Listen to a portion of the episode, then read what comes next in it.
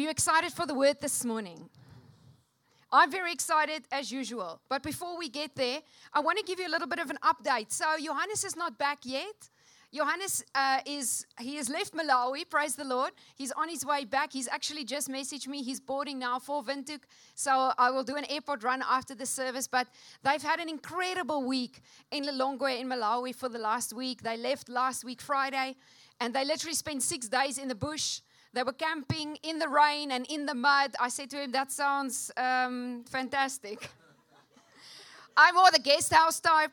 Um, but he had he was absolutely in his element and they were they went out there we've been doing as a church uh, with our church in south africa Woord Kaap we've been outreaching there for the last 10 years and uh, our pastor jc he made one man of peace and they've planted i think over 15 churches in the last 10 years in lilongwe itself from Muslim villages to all sorts of different villages that were non Christian.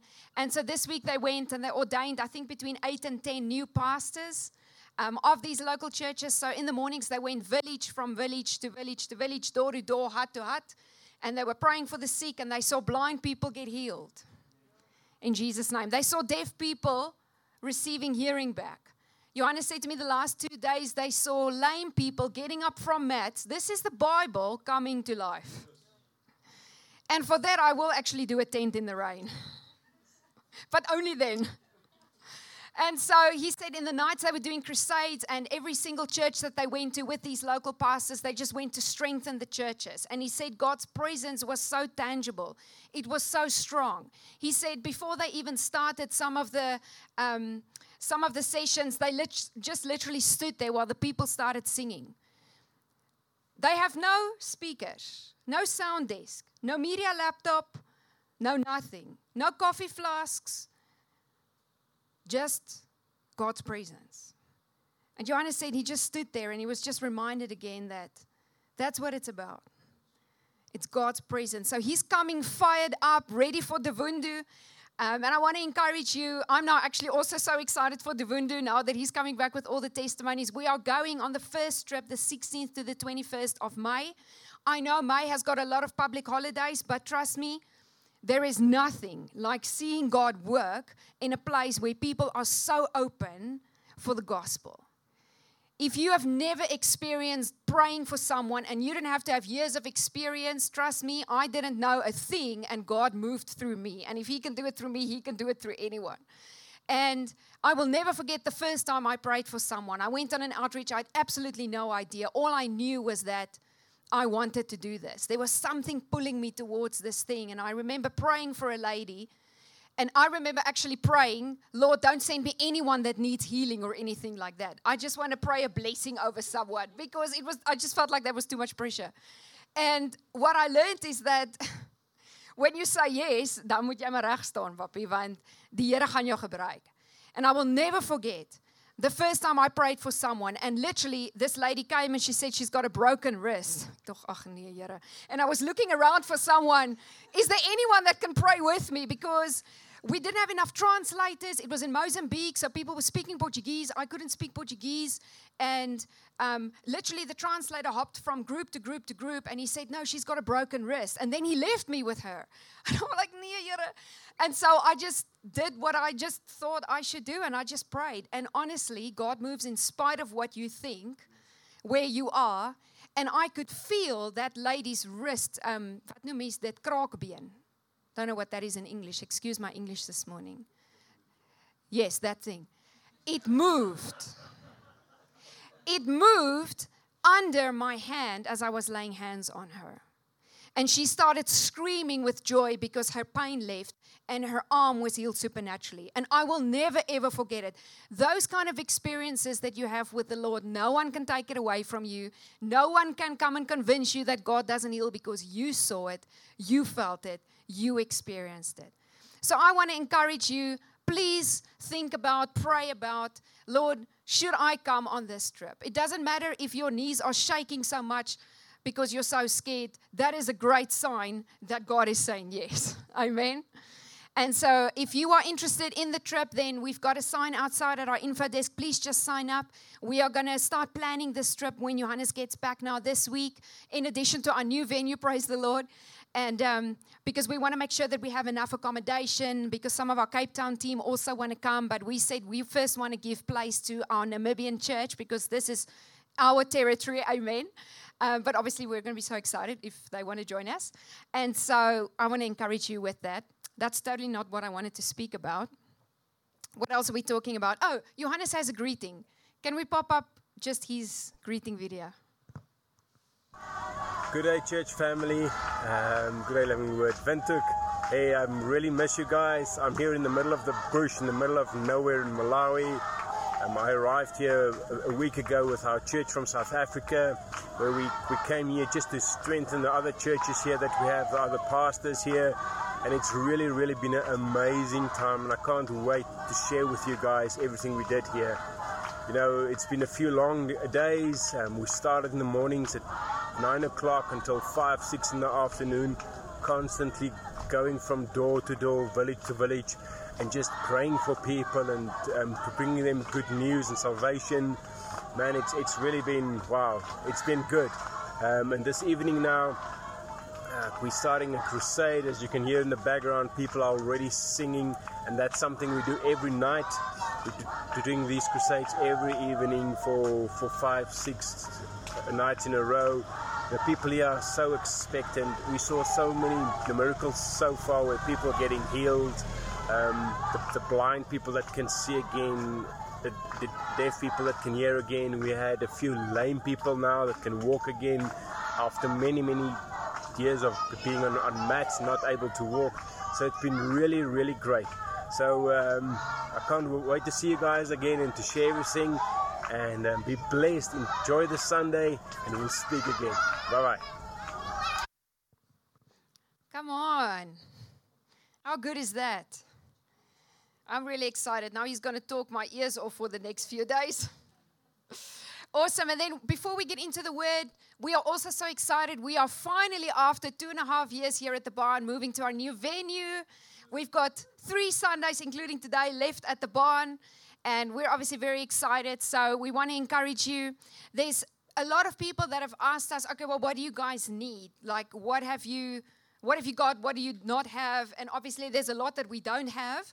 But I just want to say thank you. We've got a list up of what people have already donated so far. So we've received, I think it's that second image.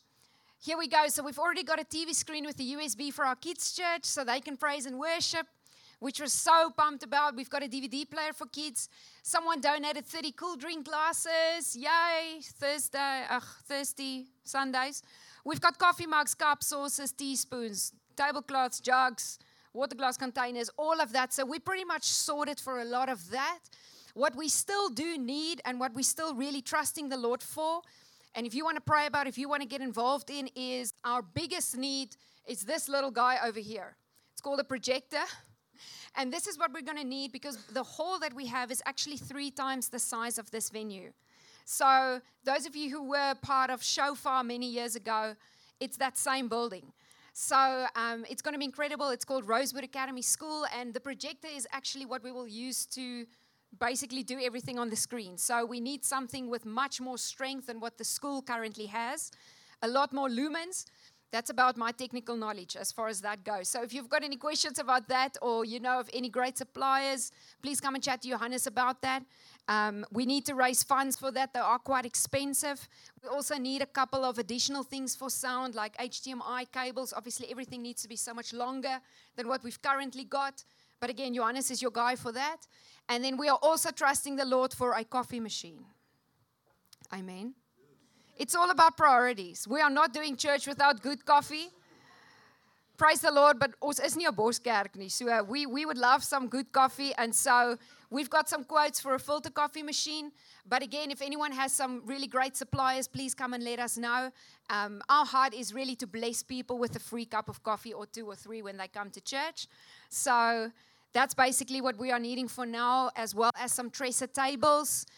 Because this is the barn, we use all of their goodies here, but obviously at our new venue, we will need some of our own equipment. But what is amazing is that the school also gave us a storage facility so we can keep everything there and just set up and pack down every Sunday. So I know the team is really excited about that because the storeroom is right next to the hall. So al die klankmanne sê amen. Awesome. Can we get into the word this morning? Because I'm about to burst with excitement about the word of God. And why don't we just pray briefly? Ask the Lord to help me communicate. Father, I thank you this morning again, Lord, that your word is truth. I thank you that your word is power. And Lord, I pray that Holy Spirit, you would anoint my lips, you would speak through me this morning, Lord, and may we get a revelation today of this topic. Lord, may you open up our eyes, may you open up our hearts of understanding, enlighten our hearts, Lord, to really understand and grasp your heart for your local church. We ask that in Jesus' mighty name, and everyone said, Amen. What I actually do need to pray is, Lord, help me communicate this in time. because when I started to prepare this message, I probably had six pages of notes. That'll at least get us going for two hours. So if you've got any chicken in the oven, let's pray that it'll not burn. okay, but I want to talk about a topic that I started with last week and I want to continue it today. And it's something that God has been really stirring up for me in my own heart again over the last couple of weeks.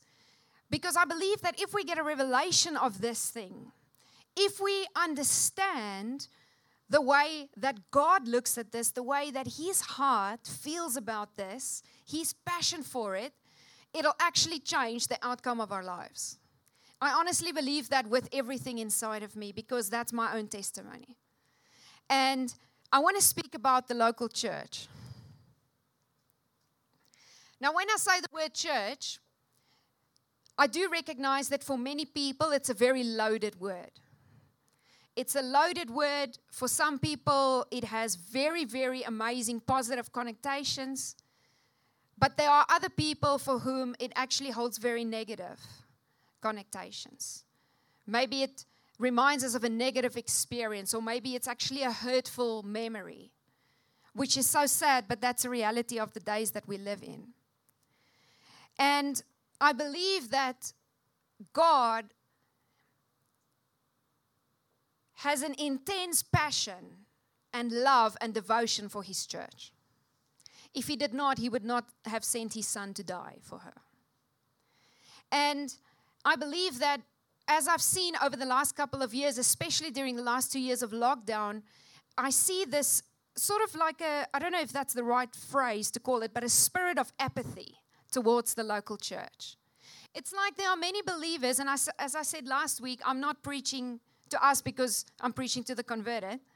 But many of us know people that have actually developed a wounded spirit towards the church, and therefore it's resulted in apathy. In other words, we want to be believers, but we don't think we need the local church. We don't think that there is value in the church. We don't think there is value in community or in the concept of a local church. And we think it's just okay, it's just me and Jesus ek en Jesus is is twee. And I actually want to say that that is not scriptural. We know that Jesus died for his bride. And we said last week, who is, we set some foundation. If you missed last week's service, there's a podcast out for that. But last week we said, who is the church is really an important foundation to discuss what is the purpose of the church. And we said that the church, we know, is not a building, it's not the barn, it's not this building over here. The church is actually us, you and I. We are the temple of God. In the New Testament, Jesus sent the Holy Spirit to come and live on the inside of us. We are the church. But we also see throughout Scripture, Old and New Testament, that the church is also the local church. So there's the universal church, which is all the believers of all time. And then there is the local church, us right here this morning at the barn. And I believe that God wants to give us a new revelation of His heart for the church. A passion that would lead someone to die for something tells me it's a huge passion. And I actually believe that the church is the only thing with eternal value on this earth. All that you and I get to take with when we meet Jesus or when we depart earth before He comes is what we invested into eternity. In other words, what did I invest into the lives of people and what did I invest through the local church anything of kingdom value. That's all I'm taking with. Not my business, not my home, not my willy stoppies, nothing I am taking with me into eternity. And I heard a very, very sad story this week. One of, one of my very good friends, she's also a pastor at a church um, in Cape Town, and we lived together for two years, and her mom passed away very suddenly.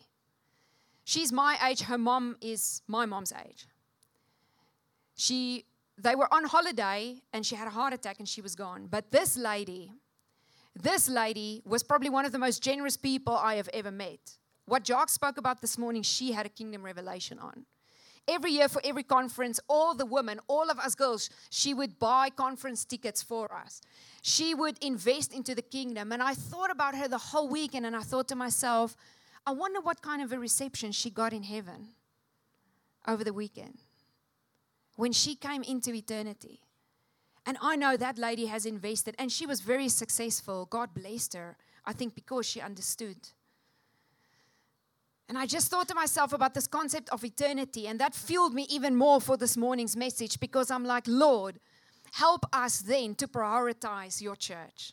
Help us to prioritize our priorities.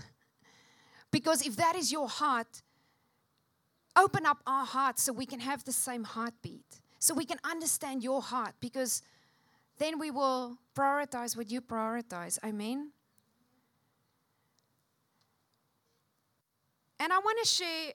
So last week we spoke about three principles. We said Jesus is the head of the church. We understand he's the one that is the head of the body. The Bible speaks about the body of Christ. We know the metaphors the body of Christ, the bride of Christ. Um, the church is also an army, the church is also the branches of the vine. And I heard this beautiful quote from someone this week as I was actually studying, and she described the body of Christ. And I shared it with our team this morning, and it struck me Wow, okay, I've never thought about it that way. If Jesus is the head of the church and we are his body, in other words, we are his hands and feet on earth to do what he came to do and to accomplish, but the body parts are separated from one another. In other words, we're not in unity and we're not connected and we're not in community. We're not one body. Then we don't have a body, we have a crime scene. I thought to myself, wow, Lê 'n er arm, daar er lê 'n been, daar er lê 'n voet. That's sometimes how the church tries to operate. But Jesus actually said, I am going back to the Father. You are the body. I'm sending the Holy Spirit to keep you together in unity as the body to go and fulfill the mandate and purposes I have left for you to do before I come back to get you. And what is so profound to me is that Jesus actually throughout his ministry on earth, he taught only what? Jesus had one message that he preached. Not three steps how to. Jesus preached about the kingdom of God. That was his message. What is the kingdom of God? The kingdom of God is actually the rule and reign of God on earth. The rule and reign of God on earth. Jesus' first message he preached in Mark 1, it says that he came to Galilee preaching the gospel of what? Of the kingdom of God, saying the time is fulfilled, the kingdom of God is at hand, repent and believe in the gospel. Jesus was actually very straightforward. and what did Jesus then do? Jesus, for three years, came to demonstrate to the disciples that he trained up. Because remember, Jesus' plan, the disciples were to become the early church, of which we were then added afterwards. So his aim was to show them for three years this is your mission. You have to go and establish the kingdom of God on earth. Because I'm, I'm leaving, I'll see you when I come back. Here's Holy Spirit to give you the power to do it. But Jesus actually left the local church with a mandate. So there is a mission you and I have been entrusted with as the church, as his body as his hands and feet on this earth. And I want to read to you two scriptures Matthew 28, verse 18 to 20. And in your Bibles, most Bibles will use the heading, the Great Commission. You know, if someone gets sent out on a mission, they get commissioned. Th- this is our commission. Verse 18 And Jesus came and spoke to them, saying, All authority has been given to me in heaven and on earth. So go therefore and make disciples of all the nations, baptizing them in the name of the Father and of the Son and of the Holy Spirit, teaching them to observe all things that I have commanded you. And lo, I am with you always, even to the end of the age. Amen. He repeats a similar thing in Mark 16, verse 15 to, can't remember, 15 to 18, I think. And he said to them, Go. Everyone say, Go. Go into all the world, preach the gospel to every creature. That's people. He who believes and is baptized will be saved, but he who does not believe will be condemned. And these signs will follow those who believe. In my name, in other words, in his authority, they will cast out demons, they will speak with new tongues. They will take up serpents, and if they drink anything deadly, it will by no means hurt them, and they will lay their hands on the sick, and they will recover. This is what scholars refer to as the Great Commission. In other words, this is what Jesus said I am leaving you you are more than capable because of my Holy Spirit, but this is your job. You had one job. That is the Great Commission. That is the mission and the aim of the church, capital C. All around the globe, we've got one mission. Now, obviously, God uses different local church churches in different expressions, but everything taps into the Great Commission everything taps into the idea that we have to establish the kingdom of God on this earth. We need to establish His rule and His reign on earth. That's why Jesus demonstrated for us. That's why in the three years that He was on earth, He laid hands on the sick and they recovered. He freed people from demonic oppression. He taught the word of God and explained to people that kingdom living is very different than living in the world. And that's where our vision comes from to establish a loving Bible based kingdom community. It's to establish the kingdom. It comes from the Great Commission. It's not just some idea that Wim Neville had when he planted the church, it's actually part of the Great Commission. It's what Jesus said we are to do. And the way that we do this is actually, I believe, God uses the biggest vehicle that He uses to fulfill the Great Commission is His local church. In other words, it's groups of Christians gathering together where there can be community, healthy community, where there can be fellowship, where there can be relationship, because discipleship, remember, Jesus said, don't just convert people, make disciples. A disciple is actually someone that learns from the teacher. Not only do we learn from the teacher, but we then apply what the teacher taught. That is how we will establish the kingdom. Is through planting local churches, raising up disciples, equipping people into their gift and calling, which all taps into this, and then we continue until Jesus comes back. That's really it. and I am so passionate about the local church, and I pray I'm going to get through this in Jesus' name. But I've got three main purposes that I believe and maybe that's not all of it, but that's what God has really spoken to my heart that I have a revelation about. Three purposes for the local church that is really important for us to know. But before I get into that, I really feel like I just want to share for those who haven't heard my story. But I think the reason why I'm so passionate about the local church is because it's actually changed my life. And I know Jesus changed my life, but He used the local church. And I grew up in a very traditional home, like many of us, many Afrikaans speaking, speaking people. I grew up in a very traditional home. My parents believed in Jesus. We had, you know, Sondag school. I, the Bible was in our home. But I never had a relationship with the Holy Spirit. I was never born again. No one really explained to me. You know, we didn't have that kind of teaching about being born again, about accepting Jesus, about water baptism, baptism in the Holy Spirit. None of that. The kingdom didn't really understand. And when I got into my 20s, my early 20s, I actually was very, very lost. I actually thought about it because I brought my old Bible. you can see it's falling apart. And I thought again of where I was about 15 years ago. And I actually felt so sad. I was like, shame, Yere. If I think back of my life, have you ever thought about where you were? And you look at yourself now and you think, oh, shame. And I was so lost, if I think about it now.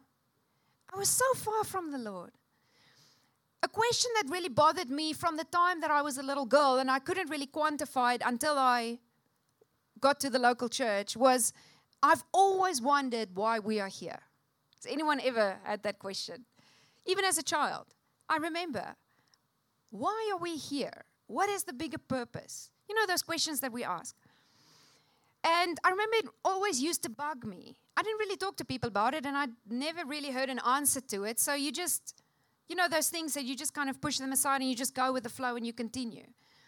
And at that time, I was in my early 20s. I was working for an ad agency. I studied public relations management, and it was a very intense agency work life. We worked long hours, lots of clients, uh, you know, no boundaries. 12 o'clock at night, you still have your laptop open, you know, those kind of things. Many of you are in that situation right now. That corporate world. And I remember suffering from a lot of fear and anxiety and panic attacks to the point where it actually hindered me from normal social life. Like I would get a panic attack at a braai. I would get a panic attack in the movies. I would get a panic attack, you know, in the mall. And so I became sort of inclusive. I became sort of introverted. I would rather stay at home than be in a public situation among people. And if you've ever had fear or panic attacks, the only way I can describe it is like an like a like a sense of doom and gloom coming over you, like this huge cloud coming over you. You feel like you actually want to die, like you want to suffocate. You can't breathe. Your heart is palpitating right here in your throat. It's just a terrible, terrible thing to experience. And so my doctor actually put me, my GP said, no, you just need an antidepressant because it is something to do with chemical imbalance in your brain. And so I was on antidepressants and I was trying to figure out this work balance thing, and everything was just way out of whack. And I had this friend who kept insisting that I come to church with him. Now, I didn't have anything against the church. I didn't, it just wasn't part of my life. It wasn't a priority in my life. And quite frankly, I was scared to go because he's told me what happens at this church. Like last Sunday, he went and people fell down. I was like. Ah, that's weird. I'm not interested. I, I don't want to go. Because what if something happens to me? Remember? Panic attacks. I kind of, what if I have a panic attack in the church? Like, that would be embarrassing. And so I refused him, refused him, but he insisted, insisted. And to just get him off my back one day, I said, fine, I will go, but then promise you will leave me alone. True story. And so I went, and it was so strange. We came into the parking lot. And this was a huge church, so there were hundreds of people. Now I'm already nervous because I don't do crowds like this. And so I come into the parking lot and there are people jumping, welcome to church. And they're showing me where to park. And you're like, alles oortreffende trap, nee? Ek is, oh, yes.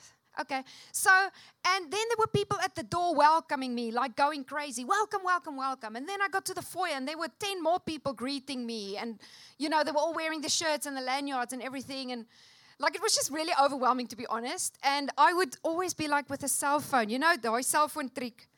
You're just scrolling, but there's nothing. But maybe people think you're so busy they won't talk to you. That didn't work. And so, but when I got into the service and they put off the lights and the worship music started, ek sal nooit vergeet hê. Ek het gister ons sommer gesit en chunk toe ek nou weer dink daaraan. I cannot tell you what happened in my life. Like the presence of God came over me, and I didn't know it was the presence of God, but something lifted off of my life. Something in my heart went, This is it. This is the answer I was looking for my whole life. No one had even preached yet, nothing had happened. Daar's jou offergawe niks. The word has not even been opened. It was the first notes of that guitar, that piano, or something. And I experienced God's presence for the first time. And honestly, it changed my entire life. I kept coming back. I was still freaked out by all the people, but something pulled me back. And I came and I came, and one night, I think it was a few services in, one night, I came and I was alone. I had some friends that I, because I always would gather people to maybe come with me, but they weren't interested. And I was like, this was a huge step of me to actually go alone. And I went, and that night, something happened to me in worship. Something broke off of my life fear, panic attacks, all of those things. And then the pastor preached a message that I will never forget in my life. And I wrote it down in this Bible. This was my, then I went to buy a Bible, an English Bible, because it was an English church. And here it says 13th July 2018. I wrote it down. I wrote down every single thing that happened to me from that night on. And he preached a message on Jeremiah 29 11. And he said, God has got a plan and a purpose for your life. I was like, why hasn't anyone ever told me that? And he did an altar call, and it was a huge uh, convention center. So there were like 100 steps to get down to the front, but I took every step. And I was crying and I was scared and all of these things. But someone then prayed for me. Then I went to a course. I wrote down the whole journey, you can tell. Then I went to a course. Then I started serving. Then I went into a home cell. Then this, then that. And every time I was scared. With every step, I was scared. I was nervous. it was the unknown. But that night, God, through His local church, through those people that were even praying before the service, I said to the team this morning, don't underestimate us praying for all of you before you come for every service. I am the fruit of those people standing in a circle on a Sunday morning, on a Sunday night, praying for new people to come in. And God heard them and He answered their prayers and He touched my life and He changed the entire trajectory of my life. And so, from that point, I want to share with you that the local church is a powerful, powerful vessel in the hand of the Lord. And He's actually called you and me to be a part of it, all of us. It's not one or two of us, it's all of us. And that is my heart, and that's why I'm so passionate about church. And I remember it was, I went to Bible college, and then I went to study theology, and then I was like, stuff, the corporate world, PR, I want to work for Jesus full time. And that was a whole another long 10 years of preparation. But I remember thinking, Lord, if this happened to me, I'm going to see this happen to every single person I know. And that is the mission. And so, praise the Lord, we're going to get through this. Three points. Number one, the purpose of the church is to exalt God. First and foremost, period. Psalm 100, if the team can put up, Psalm 100, verse 1 to 4 it says, Make a joyful shout to the Lord, all you lands. Serve the Lord with gladness. Joyful Jessica. I love that. Come before his presence with singing. Know that the Lord, he is God. It is he who has made us. We, not we ourselves, we are his people and the sheep of his pasture. Enter into his gates with thanksgiving and into his courts with praise. Be thankful to him and bless his name. And you know, the word exalt actually means to magnify. That's why we always say in Afrikaans, kos maak die Here se naam groot, né? That's what it means. It means to praise him. It means to exalt him. It means to lift up his name and honor him and be remo- you know what it actually does for our own hearts? Not only does it bless the Lord. I love that song that we sang this morning. Our prayers rise like incense before Him. There's a scripture that says that. God receives and hears every prayer, and He loves to inhabit the praises of His people. The Bible says that when there is two or more of us when we gather, and I love that it doesn't say where one or more of you, it says where two or more. That's when it's considered an assembly where two or more are gathered, he inhabits the praises of his people. Because think about it.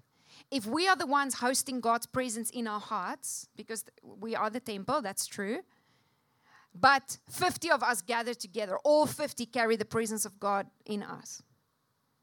Like, how different is that than just you and I worshiping at home by ourselves? Which is also awesome, and we have to. But exalting God has got a public and a private expression. And the sad thing for me is that there are many believers who believe that I only need the private expression, but I don't need the public expression. There is a power when God's presence is corporately with us. Did anyone feel that this morning? And it's not just a sensory experience, it is a deep, deep spiritual encounter. You will not even recognize sometimes what God does in His presence in a setting like this in your life until He actually reveals it to you. There is something that shifts in the supernatural. There is sometimes things that God breaks off of us that we don't even understand. I've been in services where, and it's happened to me, where people receive supernatural healing in their bodies, where people heals people, uh, God heals people's broken hearts, emotional healing, where God speaks to us. There is something, a power in the corporate gathering that I cannot explain except to say, just keep coming. Just keep coming.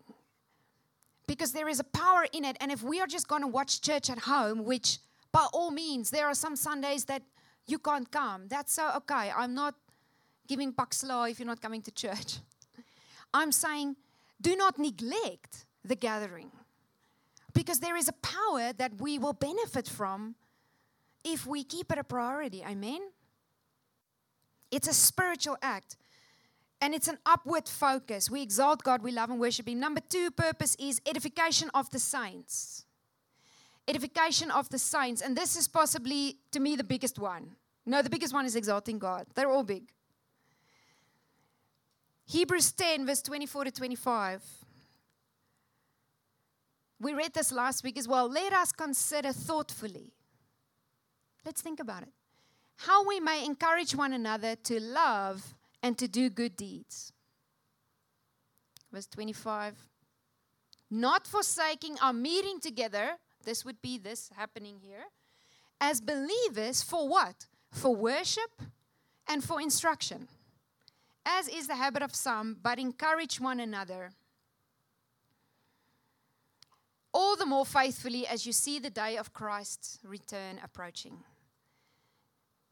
There's a purpose of the church to edify one another. It is a place of protection for us against the forces of this world.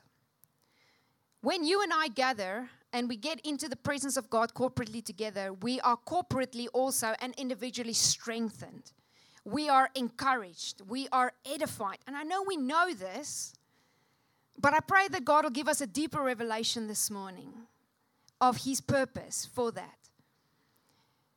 We are strengthened from the inside out. How many of us feel better once we've come to church? And I honestly don't believe it's a superficial, oh, I'm just feeling great, that was really nice, and now I go home. I believe it's a supernatural boost in your entire being to go and fulfill your mandate that God's got on your life from Monday to Saturday. That's the reason why we gather. 1 Thessalonians 5, verse 11 says, Encourage one another and build one another up. Okay, we need encouragement. I don't know about you, but I love a good encouragement. Who doesn't? 1 Peter 4, verse 8 says, Keep loving one another earnestly, since love covers a multitude of sins and show hospitality to one another without grumbling. As each has received a gift, everyone say, I have a gift. To use it to serve one another as good stewards of God's grace. So, the whole idea of church is not just for me and Johannes to serve a word and for the team to serve in the kids' church and the sound desk. Actually, all of us have to come ready to serve with our gifts.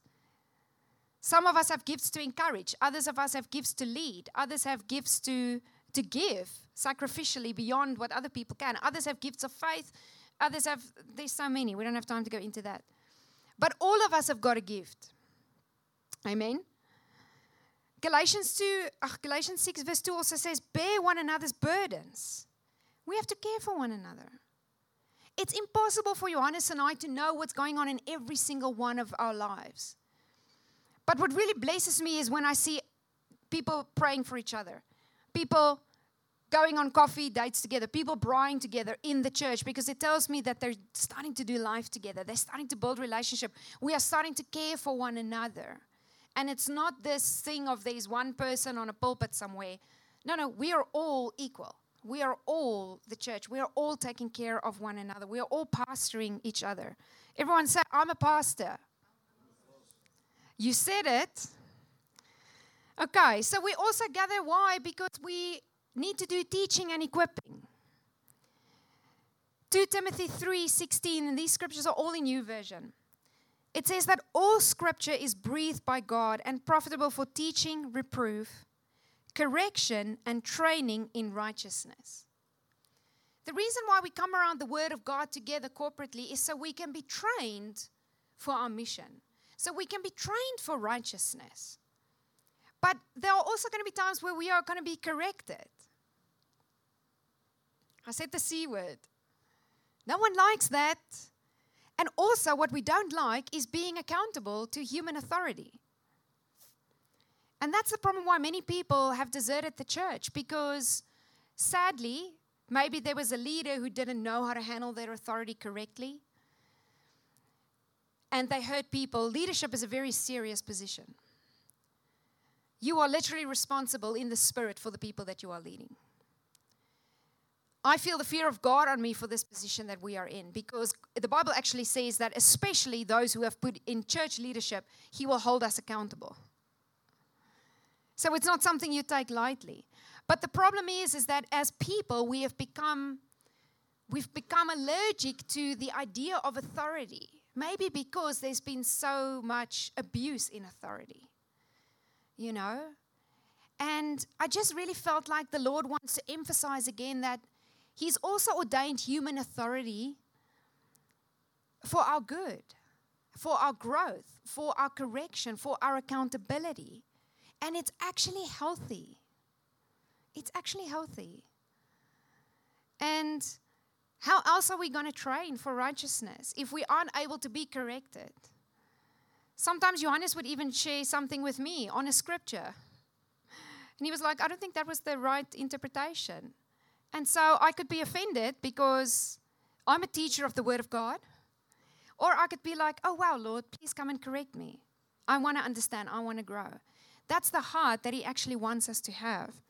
Titus 2, I love this. Church is supposed to be a church of the generations as well.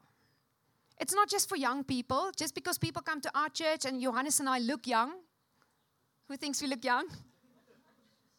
okay, you don't have to answer. Um, it's not just for young people. We need every generation part of the church. We need people with more wisdom. The Bible says silver hair is wisdom. Okay, Titus 2 says you need to teach sound doctrine. Teach the older men to be temperate, worthy of respect, self controlled, sound in faith and love. And then it also says you need to teach the older women to be reverent in how they live. And here's what I love the Bible says that the older woman must also teach the younger women. Listen to this, Thomas. It says that the older woman must teach the younger woman to love their husbands and children, encourage them, and to be a good example to younger men. And the Bible actually also says that we need to teach the younger men to be self controlled and to be full of faith. So we are actually here to teach one another. Just because I'm the pastor doesn't mean I cannot learn from someone. I'm also here to learn. We are all here to learn. And the Apostle Paul actually said that he calls us to grow up spiritually. Part of this discipleship process is to grow spiritually. Paul said that don't just stay on the milk. Okay, so my brother and my sister in law had a baby six weeks ago, little Leah, nog Leah. And she is the most gorgeous thing on planet Earth, obviously. And I love that every week, no, every day, my mom sends me photos of how this little girl is growing. And she's obviously still on milk, okay? And I love that she is just growing. But my brother, who loves a good choppy, is not going to feed her a choppy. She's going to drink milk until she gets to a place where she can digest more solid food. And it's the same principle. But Paul says, I don't want you to stay babies and stay on the milkies. I want you to get to the steak. I want you to get to the broccoli. I want you to get to the carrots It's going to be good for you. Doesn't taste so lekker, but it's healthy. It's good for your body. It's good for your spiritual growth. It's good for your heart. It's good for the renewal of your mind. And so at some stage, we need to grow deeper with God. And that's where the local church comes in. We need to grow together. One of my last scriptures, Ephesians 4. I'm still on point number two edification of the saints. I told you this was going to go all day. Ephesians 4. I love this scripture. It says the following Is it not working? Okay, there we go. No, no, that's not the one. Ephesians 4. Anyway, I'll read it. If you've got a Bible, it's a good idea to open it up to Ephesians 4. There we go. In verse 11, it says this And his gifts to the church, this is not talking about Jesus, the gifts of Jesus to the church were varied. And he himself appointed some as apostles. What are apostles? Apostles are special messengers or representatives. They are usually the people and I would say Johannes is very much focusing in the role or functioning in the role of an apostle right now that breaks open new ground. In other words, there's soil, there's nothing happening but new ground, the plowing of the new ground so the seed can fall in. That's the role of an apostle. Some as prophets. What is a prophet? Everyone can prophesy, but a prophet, the office of a prophet, is someone that's been appointed by God to actually speak a special message of revelation to the people and to train other people in the prophetic. Okay? Verse 12. Some as evangelists. What is an evangelist? Someone that spreads the good news. Those people that are so passionate, they cannot go to Checkers without praying for someone to get, you know, eternal life. If you know people like that, they are evangelists who preach the good news of salvation. Some as pastors and teachers to shepherd and to guide and to instruct. And he did this for what reason? And this is the point that I want to make is to fully equip and perfect the saints, which is you and I, God's people, for what? Works of service. Everyone say works of service. To build up the body of Christ, the church, until we all reach oneness in the faith and in the knowledge of the Son of God, growing spiritually to become a mature believer reaching the measure of the fullness of Christ, etc., etc. It is not just mine, Johannes's job to preach the word, to teach, to do all these things, and to do all the work of the ministry. It's actually all of our job. The fivefold ministry, that scripture refers to the fivefold ministry, which simply means those are the people that God has appointed as leaders in the church and there's actually people sitting here, and God's called you to the office of the fivefold ministry. And we are here to make sure you get there. We are here to make sure that you actually get to the destiny and the place that God has called you, the gifts that He's given you for your ministry. Your ministry doesn't necessarily have to be full time in the local church, your ministry can be a business to raise up more people. Your ministry can be in the school field, your ministry can be in education, it can be in technology, it can be wherever, in the corporate world. There are different spheres that God wants to influence with His kingdom. But this is the place where we actually get equipped in our giftings and our abilities to go out and to fulfill that function Monday to Saturday. Then we come back Sunday. We're topped up again. We're strengthened again. We're encouraged again. And it's also the place where we get to practice on one another. I get to practice how to encourage people. I get to practice how to serve because God is actually training me up for where He is taking me. And so many believers actually miss out Everyone wants to find out what is my destiny and what is my purpose. And I always say to people if I don't have a word of knowledge or a prophetic word for you about what God has called you to do, I will tell you get planted in your local church and just start somewhere. Jock, ek pik op jou, but Jock is here every Sunday morning and he sweeps. I like to be some. Sometimes I also like the broom, many times he will tell me, That is mine. Thank you very much. Can you step aside? So, you know, there is, and I started in the bathroom team. I had to clean the toilets. That's where I started. We had to wipe off. The girls would actually love to write encouraging notes in lipstick in the church on the mirrors. How beautiful. I had to clean it. okay. So, you know, I had to make sure there was enough toilet paper. We all start somewhere. And it's not because God wants to only just humble us. Yes, that's a part of it, but He's actually training us in righteousness. He's training us that if I can be faithful with the toilet team, if I can be faithful with the groom, I can be faithful with the offering. If I can be faithful with the offering, I can be faithful with leading an outreach. If I can be faithful with leading an outreach, I can be faithful with leading a connect group. Connect group, we don't speak about that. Home cell group. Okay, if I can be faithful with five people in my home cell group, I can be faithful maybe with something bigger. And he, he grows and he extends and he multiplies. Johannes used to be the person in his NGO that he worked for that would carry the Bible for the person that was actually the main teacher of the ministry. He would carry the water and the Bible everywhere. What was God teaching him? I'm teaching you to serve. I'm teaching you to be faithful when you feel like it and when you don't feel like it. When the alarm goes off on Sunday morning and you're tired. this morning I said three alarms. I'm like, Jesus, can't be late. so, you know, God trains us. For years, He did that. Then when I met him, he was actually part of the photography team. He would just take photos every Sunday. God was training him.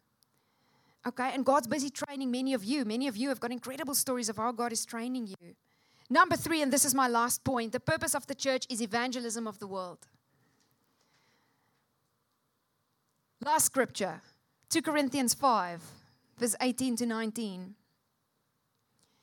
And this is from God who reconciled us to himself through Christ and gave us the ministry of reconciliation. Notice that it says God gave us the ministry of reconciliation, which means that God was reconciling the world to himself in Christ, not counting men's sins against them. And he has committed to us the message of reconciliation. In other words, all of our individual purposes comes back to this idea whether I'm running a business, whether I'm in construction, whether I'm in education, in the media, wherever I am, my ministry has to do with the reconciliation of God and people. Eventually, you don't have to preach from your corporate boardroom table, but you are preaching through your life. You are preaching through the way that you are raising people and you are putting in biblical values in place in your business. You are by sowing into the kingdom financially, whatever, you know, all those, there's a hundred examples we can name.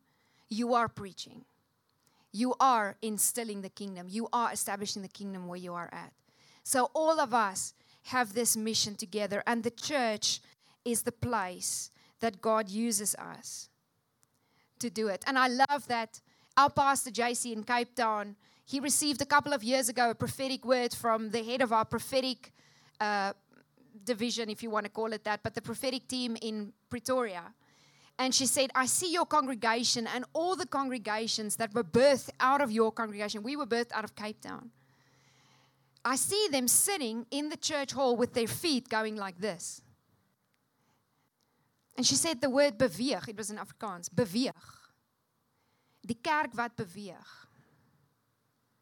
It's not just the name of their outreach division. It's part of our identity. It's part of our mandate. It's part of our mission. Die kerk wat beweeg. The church that moves. I'm still looking for a good Afrikaans hashtag. Die kerk wat beweeg. I'm like the church that moves. It doesn't sound the same. But what does a body do? The body, as we said, can be a crime scene. Body parts can be spilled all over, or all the body parts can be connected. What happens when all the body parts are connected? It moves. Dit beweeg. Prys die Here iets beweeg. I'm not that old. It moves. Amen. God has called us to move in the streets, in the highways and the byways, wherever we are. I, and final scripture, then I'm going to pray. This encouraged me so much. I want to read it to you in the message, and I shared it with our team this morning. And I want you to actually close your eyes this morning because I want you to hear it so that you're not distracted and I want you to to hear it as if Holy Spirit is speaking it to your heart this morning. And if there's anyone watching this sermon, I'm just prophesying into the future, watching this sermon on YouTube, God is speaking to you. That is plain enough, isn't it? You're no longer wandering exiles. This kingdom of faith is now your home country. You're no longer strangers or outsiders. You belong here. I want to emphasize that to someone's heart this morning. You belong here with as much right to the name Christian as anyone. God is building a home and He's using us all, irrespective of how we got here, in what He is building. He used the apostles and the prophets for the foundation. And now He's using you, fitting you in brick by brick, stone by stone, with Christ Jesus as the cornerstone. And Christ Jesus, the cornerstone, holds all the parts together. And we see it taking shape day after day, a holy temple built by God. All of us built into it, a temple in which God is quite at home. And I want to pray this morning for some people.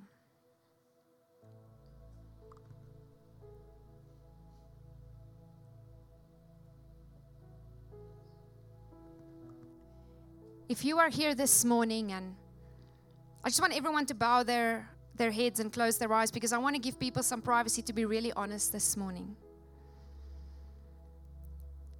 If you are here this morning and the word church is actually a very loaded word for you, and I recognize that for many of us who gather here every week, maybe it's not, but maybe there's one or two of us that someone just invited me to come today, but I don't really have a relationship with the church as such. Or maybe you are here this morning and you've actually experienced a lot of hurt and deep disappointment in the church. And you're not sure if you want to open up your heart again to the place where you want to submit to a local church, to local leaders, to any type of commitment that resembles where your heart has been broken before or where you've been hurt before, or where you've been disappointed by people. Maybe you know of someone who feels like that this morning. And that I want to come to church because, quite honestly, they just don't know if they can trust people again.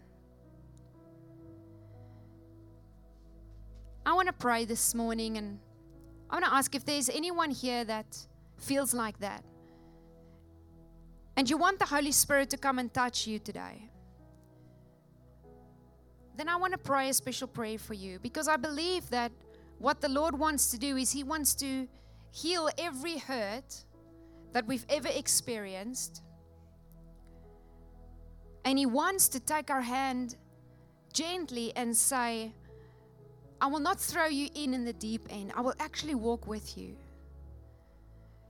He is such a gentle leader. And maybe for some people this morning, it's just taking that next step of saying, Lord, I actually want to be part of a bigger family. I've isolated myself for so long because I'm scared of getting hurt again. And I believe that God wants to heal us this morning. If there's anyone like that, or you know of someone, you can also raise your hand so we can pray for them and include them in this prayer. Even if they're not here, God knows where they are. I want you to just gently raise your hand while everyone's just closing their eyes. Thank you, Lord. Thank you, Lord. If you're saying, Marissa, just include me in that prayer. Thank you, Lord. Thank you, Jesus. Lord, I thank you this morning, Father, that you see every hand in this room. Lord, even more than that, you see every heart. Lord, you know every person's experience. You know every single event that have happened maybe that caused a hurt in our hearts or that caused deep disappointment. Or maybe it's deep distrust in people. Holy Spirit, I pray that you would just touch every single person right now. Lord, even those that we are praying for that are not here in this service today, Lord, we know you know who they are. We pray, Lord, that you would come in and do a change in their hearts. Lord, come and show them your gentle mercy and love, your tender care. And that, Father, even if people have hurt us, you don't want us to stay in that place of hurt. You don't want us to stay in that place of woundedness. because you've actually got a home for us. You've got a family prepared for us. And I know, Lord, how you have used the local church family to change my life. Even if there were disappointments with certain people, Lord, you have still used your church to heal my life and to send me into my destiny. And I believe that, God, you want to do the same for every single person in this room. So I pray, Holy Spirit, would you come and open up our eyes? Would you come and heal every wounded part of our soul, Lord? Would you come and show us and invite us again into your family, into your home, into your place of community and fellowship? And Father, we pray that you would help us to be and grow into a church that will actually carry your love and will carry your light in a faithful way. That we will carry your heart to a broken world. That we will carry your heart to even each other inside of the church as we are all growing and as we are rubbing up against one another, part of our growing process. But Lord, that you would help us to be the church that you have called us to be. Help us to love like you love. Help us to reach out like you reach out. Help us to grow the way you want us to grow. And Lord, I pray a blessing over every person in this room, over every member of our church, over every visitor that came here today. Lord, and may we all rise up and grow into the mature believers that you've called us to be. And may your church grow from strength to strength and glory to glory in Jesus' name. And everyone said, Amen. Awesome.